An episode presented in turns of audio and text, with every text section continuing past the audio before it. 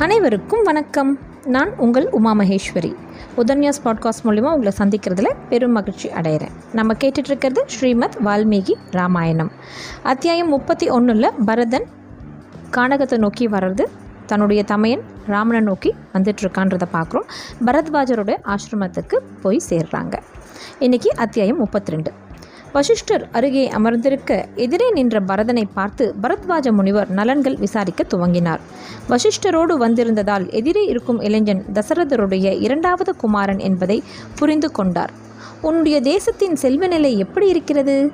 சேனைகள் தயாராக இருக்கிறதா? கோட்டை பலமாக இருக்கிறதா?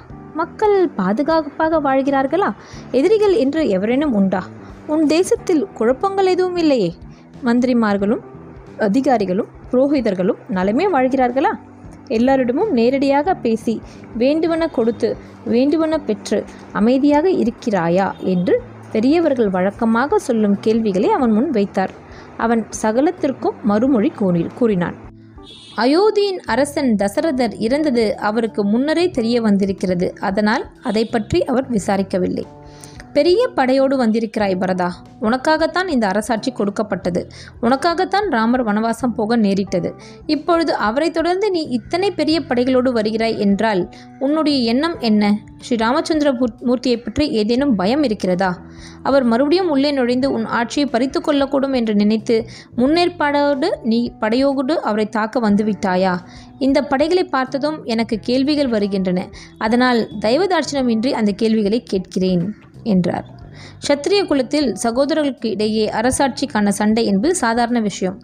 பல உதாரணங்களை காட்ட முடியும். உன் எண்ணம் என்ன என்று எனக்கு சொல் என்றார். பரதன் முகத்தை பொத்தி கொண்டான். இப்படிப்பட்ட ஒரு கேள்வியை உங்களைப் போல பெரியவர்கள் கேட்டு அதற்கு நான் பதில் சொல்லும் நிலையில் என்னை விதி வைத்திருக்கிறதே. இதை நொந்து எனக்கு வாய்விட்டு அலறத் தோன்றுகிறது. நான் மட்டுமா? சாதாரண ஜனங்கள் கூட நடந்தும் வண்டியிலும் ஏறி வந்திருக்கிறார்கள். வராதே என்று இவர்களை என்னால் தடுக்க முடியும். ஸ்ரீராமரின் மீது என்னை காட்டிலும் மிகுந்த அன்புடையர்கள் அன்புடையவர்கள். இவ்வளவு அன்புள்ளவர்களை வைத்துக்கொண்டு நான் ஸ்ரீராமருக்கு எதிராக நினைக்கக்கூட முடியாது. மேலும் எனக்கு அரச பதவி வேண்டும் என்று நான் யாரையும் கேட்கவில்லை. இது பற்றியெல்லாம் கவலை இல்லாமல் கேகைய தேசத்திற்கு என் தாய்மாமனின் அழைத்தை அழைப்பை ஏற்று போனதுதான் பிசகு. நான் அயோத்தியில் இருந்திருந்தால் இந்த துயர சம்பவம் நடக்க விட்டிருக்க மாட்டேன். நான் இல்லாத நேரத்தில் எனக்கு பிரியமில்லாத ஒரு காரியத்தை என் தாய் செய்திருக்கிறாள். என் தந்தையினுடைய உயிர் அதனால் பிரிந்தது. அந்த துக்கம் தாழாமல் பிரிந்தது.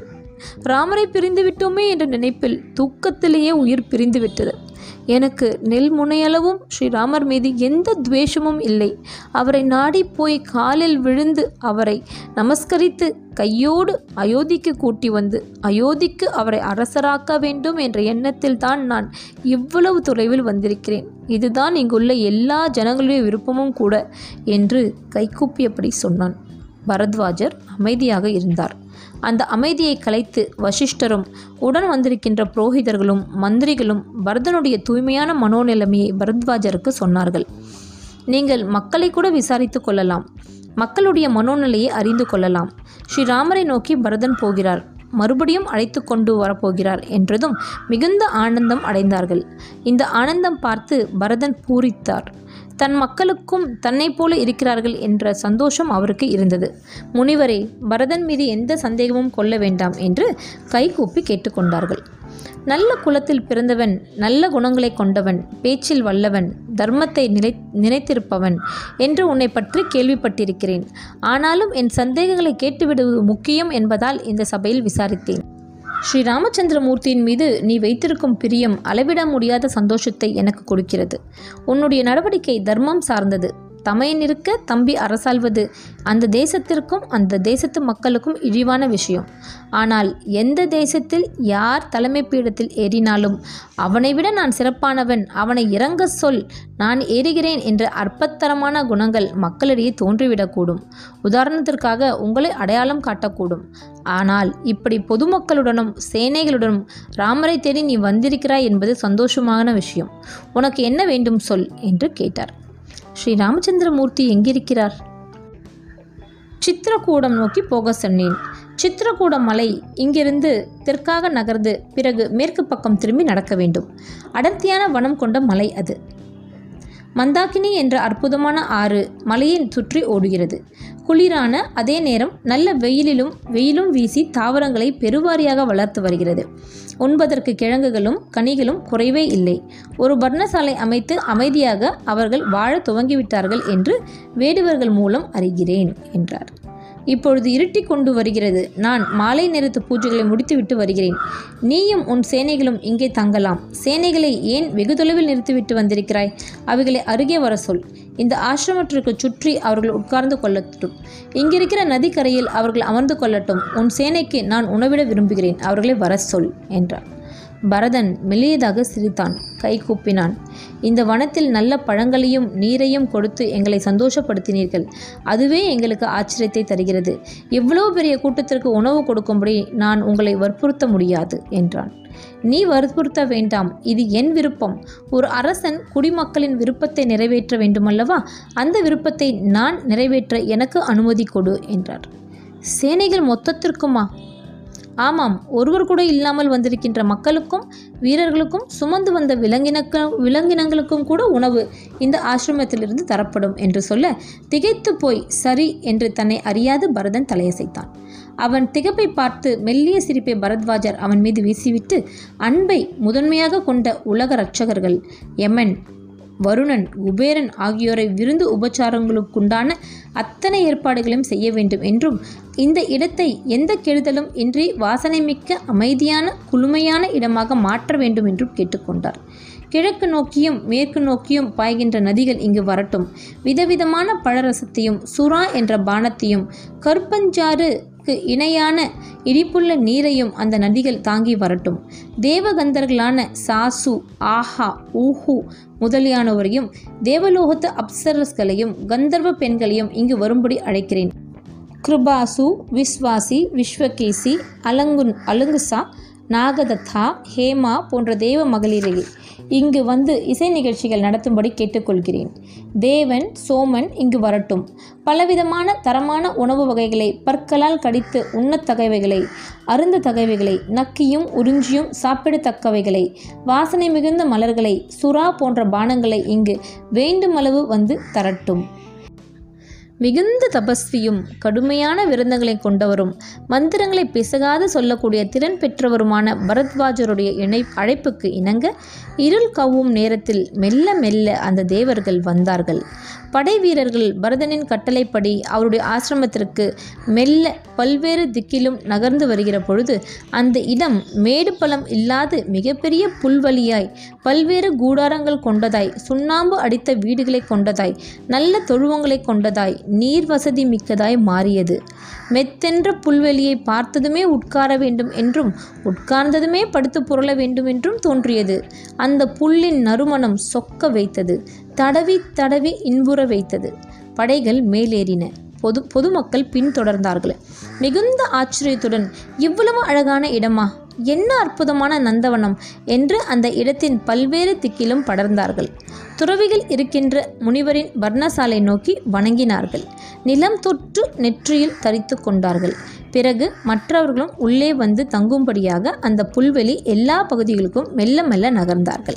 அப்பொழுது வனங்களிலிருந்து பாத்திரம் பண்டங்களை தூக்கியவாறு அழகிய தேவ மகளிர்கள் உள்ளே வந்தார்கள். அமைதியாய் உட்கார்ந்து கொண்டிருக்கிற அந்த மக்களை ஒழுங்குபடுத்தினார்கள். கைக்குள் பெரிய இலைகளை கொடுத்தார்கள்.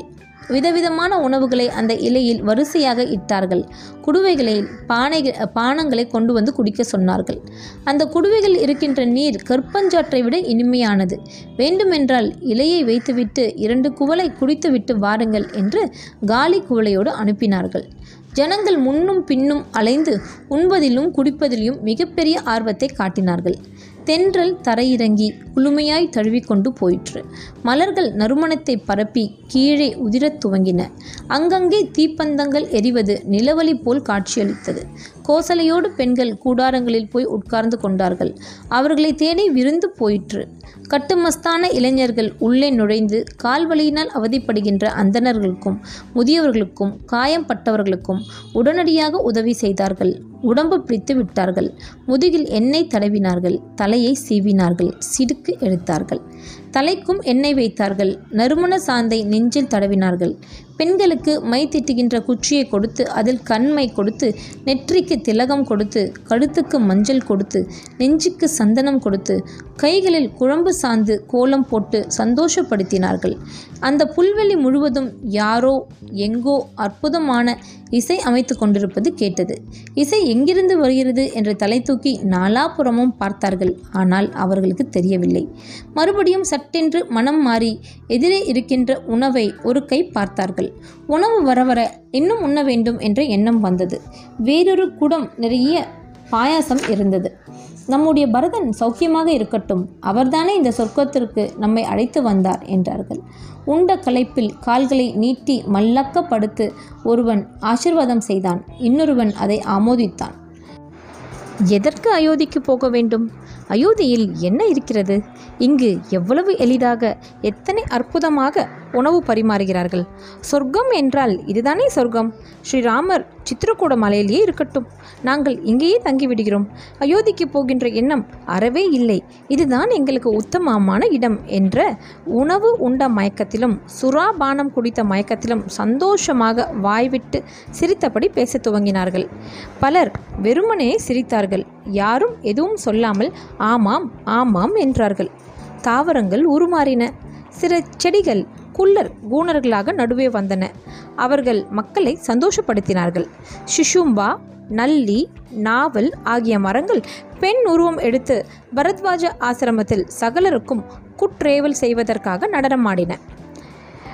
மனிதர்களுக்கு மட்டுமல்லாமல் அவர்களை சுமர்ந்து வந்த குதிரைகளுக்கும் எருதுகளுக்கும் கோவேறு கழுதைகளுக்கும் யானைகளுக்கும் விதவிதமான உணவுகள் தரப்பட்டன. கெட்டியான தயிர் சாதமும் வெள்ளம் கலந்த புண்ணாக்கும் கரும்பு கழியும் யானைகளுக்கு தரப்பட்டன.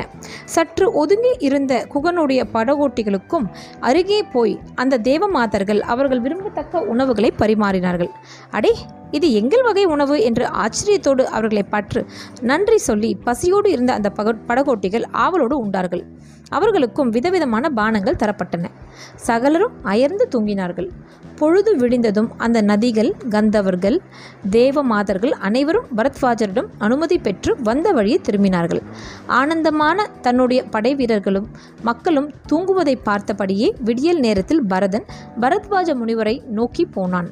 அதற்கு முன்பே எழுந்து குளித்து அக்னிஹோத்திரம் முதலிய நித்திய கர்மாக்களை செய்துவிட்டு தேஜஸ்வியாக பரத்வாஜர் வெளியே வந்தார். ஸ்ரீ ராமச்சந்திர மூர்த்தியை நோக்கி கிளம்புவதற்கு பரதன் பரத்வாஜ முனிவருடைய அனுமதியை வேண்டி நின்றான்.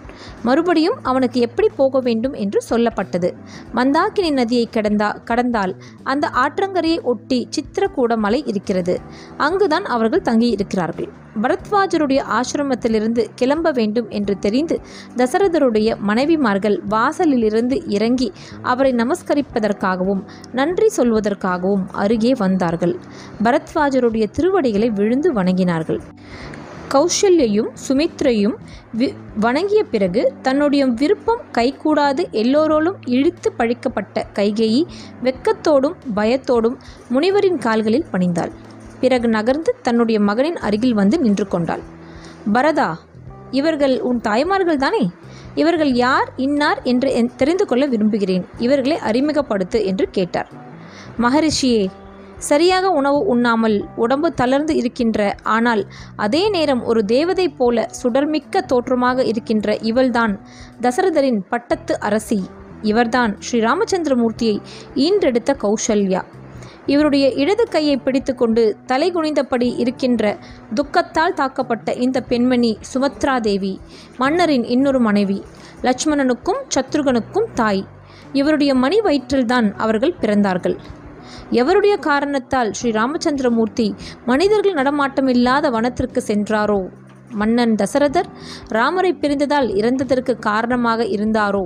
நல்வழி புகட்டப்படாத புத்தியுடையவளாகவும் அதீத கர்வம் கொண்டவளாகவும் ஈடில்லாத கட்டழகி என்று தன்னை நினைத்து கொள்பவராகவும் பெரும் பேராசை கொண்டவளாகவும் அருவருக்கத்தக்க சிந்தனை உடையவளாகவும் பாவம் செய்வதற்கே உறுதி பூண்டவளாகவும் இருக்கின்ற இவள் என் தாய் கைகேயி. இன்று நான் மீள முடியா துயரத்திலும் அவமானத்திலும் இருப்பதற்கு காரணம் இந்த பெண்மணி. என்றார். பரதா கோபத்தை விடு. உன் தாய் கைகையை இவ்வளவு கடுமையான வார்த்தைகளில் நீ நிந்திப்பது நல்லதல்ல. ஸ்ரீ ராமச்சந்திர மூர்த்தியை வனத்திற்கு அனுப்பியது ஒரு நல்ல காரியம் என்று பிற்பாடு உலகத்திற்கு தெரிய வரும் இந்த ஒரு வெளியேற்றத்தினால் வனத்திலே வசிக்கின்ற முனிவர்களுக்கும் சாதுகளுக்கும் நன்மையே ஏற்பட போகிறது. எனவே நிதானம் இழக்காமல் இரு. விதியின் சூ சூட்சமத்தை எவராலும் அறிந்து கொள்ள முடியாது என்று மிருதுவாக புத்தி சொன்னார். பரதன் அதை ஏற்றுக்கொண்டான். முனிவரை வலம் வந்தான். தாய்மார்கள் தேரில் ஏறிக்கொள்ள அவன் தன் தேருக்கு நடந்து போய் அதை தெற்கு நோக்கி செலுத்தினான். மந்திரிகள் புரோகிதர்கள் பின்தொடர்ந்தார்கள். அந்த சேனை பரத்வாஜரை வணங்கியபடி நகர்ந்தது. அவர் இருக்கும் திசை நோக்கி கைகூப்பி கும்பிட்டது. யானைகளும் தேர்களும் குதிரைகளும் மாட்டு வண்டிகளும் தொடர்ந்து பரவலாக தெற்கு நோக்கி நகர்ந்தன. ஸ்ரீ ராமச்சந்திரமூர்த்தியை சந்திக்கின்ற ஆவலில் தன் தாய்மார்களை பத்திரமாக அழைத்து வருமாறு வசிஷ்டருடன் வேண்டிக் கொண்டு பரதனும் சத்ருகனும் அந்த காடுகளோடு போகும் பாதையில் விரைவாக பயணப்பட்டார்கள். அகலமாக அந்த மலையை சுற்றி வளைப்பது போல அந்த படைகள் காடுகளோடு புகுந்து புதிய பாதைகளை ஏற்படுத்தி கொண்டு நகர்ந்தன. அங்குள்ள வனவிலங்குகள் மிகுந்த கர்ஜனையோடும் பதத்தட்டோடும் தங்களை தாக்க வருகிறார்கள் என்ற மிக வேகமாக படைகள் வரும் திசையிலிருந்து பாய்ந்து ஓடின.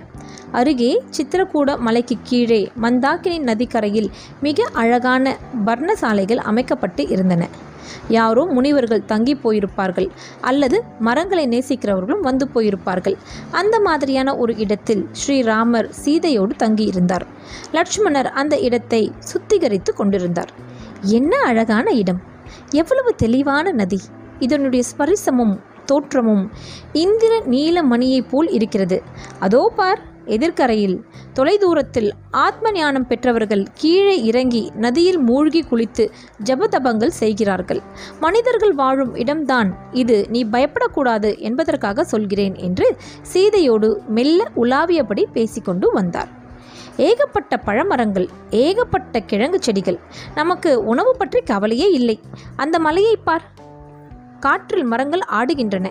இங்கிருந்து பார்க்கும் பொழுது அந்த மலையே எழுந்து அமர்ந்து ஆடுவதைப் போல தோற்றமளிக்கிறது. எத்தனை அடர்த்தியான வனம் என்ன நறுமணம்.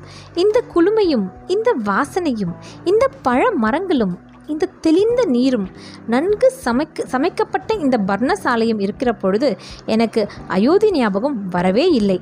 அருகே நீ இருக்கிறாய் துணைக்கு லட்சுமணன் இருக்கிறான். சொர்க்கம் அல்லவா இது? என்று சீதையை சந்தோஷப்படுத்தும்படியாக பேசிக்கொண்டு இருந்தார். பெரிய தட்டுகளில் பழங்களை எடுத்து வர இது மிக இனிப்பான பழம். இது கொஞ்சம் துவர்க்கும். இதை சுட்டு சுவை ஏற்றியிருக்கிறார். இந்த கிழங்கை தோல் சீவி நன்கு பக்குவப்படுத்தி இருக்கிறார். இந்த நான்கு வகை போதும். நாளை காலை வரை பசியே எடுக்காது என்றெல்லாம் சொல்ல சீதை கணவன் உணவுகளை எடுத்து கொடுக்க ருசி பார்த்தாள். இன்னும் வேண்டும் என்று கேட்டாள். ஸ்ரீ ராமச்சந்திரமூர்த்தியும் சீதையும் மிக சந்தோஷமாக உரையாடி கொண்டிருப்பதை தொலைவிலிருந்து பார்த்து கொண்டிருந்த லக்ஷ்மணன் நிறைவடைந்தான். இது நல்ல இடம். வனவாசத்திற்கு எந்த குறைவும் இல்லாத இடம் என்று நினைத்து கொண்டான். அடுத்தபடி என்ன செய்யலாம் என்று நினைத்து கொண்டிருந்த பொழுது காட்டு மிருகங்கள் தலை தெறிக்க பர்ணசாலையை கடந்து ஓடின. செங்குத்தான இடத்தில் குரங்குகள் போய் பதுங்கிக் கொண்டன. பறவைகள் இடம் மாறின. காட்டு விலங்குகள் கர்ஜனையோடும் பயத்தோடும் எதிரே இருப்பவர் யார் என்று தெரியாது. மிக வேகமாக உயிர் பிழக்க கருதி ஓடின. ஸ்ரீ ராமச்சந்திரமூர்த்தி திகைத்தார். என்ன இது? ஏன் இந்த கலவரம்? யார் இவைகளை துரத்துகிறார்கள்? முயலிலிருந்து சிறுத்தை வரை பயந்து ஓடும்படியாக என்ன நடந்துவிட்டது? லட்சுமணா நீ கொஞ்சம் என்னவென்று பார் என்று உத்தரவிட்டார். உயரமான ஒரு ஆச்சா மரத்தின் மீது லட்சுமணன் மிக விரைவாக ஏறினான். தொலைதூரத்தில் தூசு எழும்பியது. இன்னும் உற்று பார்க்க காற்று அந்த தூசை கலைத்து போட பெரிய படை வருவது தெரிந்தது. லட்சுமணன் சட்டென்று பயந்தான். கொஞ்சம் கோபமானான். எதற்கு இவ்வளவு பெரிய படை சுற்றி வளைத்து வருகிறது என்று பல்கடித்தான். இன்னும் யார் என்று உற்று பார்க்க அது அயோத்திய நகரத்து கொடி என்பது தெரிந்தது. அயோத்திய நகரத்திற்கு உரித்தான கோபிதான கொடி பல தேர்களில் பறந்து கொண்டிருந்தது. அப்போது அயோத்தியிலிருந்து யார் வரக்கூடும்? பரதனா. பரதனுக்கு இங்கே என்ன வேலை? இத்தனை படைகள் எதற்கு? அடேயப்பா ஆயிரக்கணக்கான யானைகள் அசைந்து வருகின்றனவே. காடுகளோடே குதிரைப்படைகளை ஏ வழி ஏற்படுத்தி கொண்டு வருகின்றனவே. தேர்கள் வருகிறதே. போர் செய்வதற்காக வருகிறானோ? ஸ்ரீ ராமச்சந்திர மூர்த்தியுடன் நாடு பிடுங்கிக் கொண்டது போதாது என்று அவரை அழித்துவிட வேறு வருகிறானா? என்று நினைத்தான். என்ன பார்க்கிறாய் ரச்சுனா? ராமர் கேட்டார். அயோத்தி நகரத்தின் கோபிதான கொடி பறக்கிறது. பெரும் படைகள் சித்திரைக்கூட மலையை சுற்றி வளைத்து கொண்டிருக்கின்றன. மெல்ல மெல்ல முன்னேறுகின்றன. பரதன் இருப்பது தெரிகிறது. நம்மை நோக்கி படையெடுத்து வருகிறான். நம்மை அழிக்க வேண்டும் என்ற எண்ணத்தில்தான் இவ்வளவு படை படைகள் அவனுக்கு தேவைப்பட்டிருக்கின்றன. நம்மை இங்கேயே ஒழித்து கட்டிவிட வேண்டும் என்ற எண்ணத்தில்தான் நாலாபுறமும் நம் இருப்பை சுற்றி வளைத்து கொண்டிருக்கிறான் என்றான். அண்ணா சீதையை ஏதேனும் ஒரு குகையில் ஒழித்து கொள்ள சொல்லுங்கள். வில்லை வளைத்து நான் ஏற்றுங்கள். கை உரையை தரித்து கொள்ளுங்கள். நாம் இங்கு இருப்போமோ அல்லது மேடான இடத்திற்கு போவோமோ? மேடான இடத்தில் இருந்தால் தசரதரை சின்னா சின்னா பின்னப்படுத்த முடியும். ஏன்? இங்கிருந்தும் அழிக்க முடியும். அந்த திமிர்பிடித்த பரதனை நான் கொன்று போடுகிறேன். அண்ணா நெருப்பை அணைத்து விடுங்கள். புகை உயரை எழுந்து நம் இருப்பை காட்டி கொடுத்து விடும். அவர்கள் நம்மை தேடுகிறார்கள். எங்கே இருக்கிறோம் என்று தெளிவில்லாது இருக்கிறார்கள். கண்டுபிடிக்க வேண்டும் என்பதற்காக பரவலாக உள்ளுக்குள்ளே நுழைந்து கொண்டிருக்கிறார்கள். பரதன் தர்மத்தை கைவிட்டவன். நீங்கள் இருக்கும் பொழுது அரசனாக வேண்டும் என்று ஆசைப்பட்டவன். அவன் தூண்டுதலில்தான் அவன் தாய் இந்த முயற்சியில் ஈடுபட்டிருக்கிறாள். ஆனால் கைகையின் கனவு பலிக்காது. சிதைந்து போன அவன் உடம்பை பார்த்து கைகையை வாய்விட்டு அலறுவாள். பல கூறிய அம்புகளால் அவன் உடம்பை நான் சிதை அழிப்பேன் அவனை கொல்லுவேன். வருகின்ற யானைகளையும் குதிரைகளையும் கொன்று படை வீரர்களை அழித்து இந்த சித்திரக்கூடைய மலையை இரத்தத்தால் கழுவுகிறேன். என் வில்லுக்கும் அம்புகளுக்கும் சரியான தீனி கிடைத்துவிட்டது என்று ஆரவரித்தான். லட்சுமணா என்ன பேசுகிறாய்? வந்திருப்பது பரதன் என்றால் இங்கு போர் என்பது எப்படி வரும்? நம் பரதனை பற்றி அறிய மாட்டாயா? பரதனை கொன்றுவிட்டால் அயோத்திக்கு அரசன் யார்? நான் வனத்திற்கு வந்துவிட்டேன். பரதன் ஆட்சியை எடுத்துக்கொண்டு விட்டான். அவனை கொன்று பெரும் பழியை நாம் எதற்கு அடைய வேண்டும்? உறவினர்கள் அழிவினால் கிடைத்த பொருள் விஷம் கலந்த உணவல்லவா? உண்மையில் நான் ராஜ்யத்தை விரும்பவில்லை. உங்களுக்காகவே அதை நான் ஏற்பதற்காக சம்மதித்தேன். பரதனும் நீயும் சத்ருகனனும் இல்லாமல் எனக்கு என்ன சுகம் கிடைத்துவிடும்? அப்படி ஏதாவது இருக்குமானால் அதை அக்னி தேவன் சுட்டு எரிக்கட்டும். நாம் மரவுரி தரித்து கிளம்பிய போது பரதன் இல்லை. பிறகு கேள்விப்பட்டிருக்கிறான். கைகைய நாட்டிலிருந்து வந்திருக்கிறான். வரவழைத்து இருப்பார்கள். நாம் இல்லாதது கண்டு வருத்தப்பட்டு துக்கத்தோடு இங்கு நம்மை தேடி வந்திருக்கிறான். அப்படிதான் நடந்திருக்கும். அண்ணா நீ வந்து அரசுரிமை எடுத்துக்கொள் என்று கேட்பதற்காகவே வந்திருக்கிறான். ஒரு நாளும் நமக்கு தீங்கை நெல்முனை அளவும் பரதன் விரும்ப மாட்டான். இதற்கு முன் ஏதாவது ஒரு துன்பத்தை உனக்கோ எனக்கோ பரதன் செய்திருக்கிறானா? பரதன் மீது அன்பில்லாது இவ்வளவு கடுமையான வார்த்தைகளை கூசாது எப்படி பிரயோகம் செய்கிறாய்? ஏதேனும் ஒரு ஆபத்து ஏற்பட்டால் கூட பெற்ற மகன்கள் தந்தையை கொள்வார்களா சகோதரர்கள் அரசாட்சியக்காக சகோதரர்களை கொள்வார்களா செய்ய மாட்டார்கள்.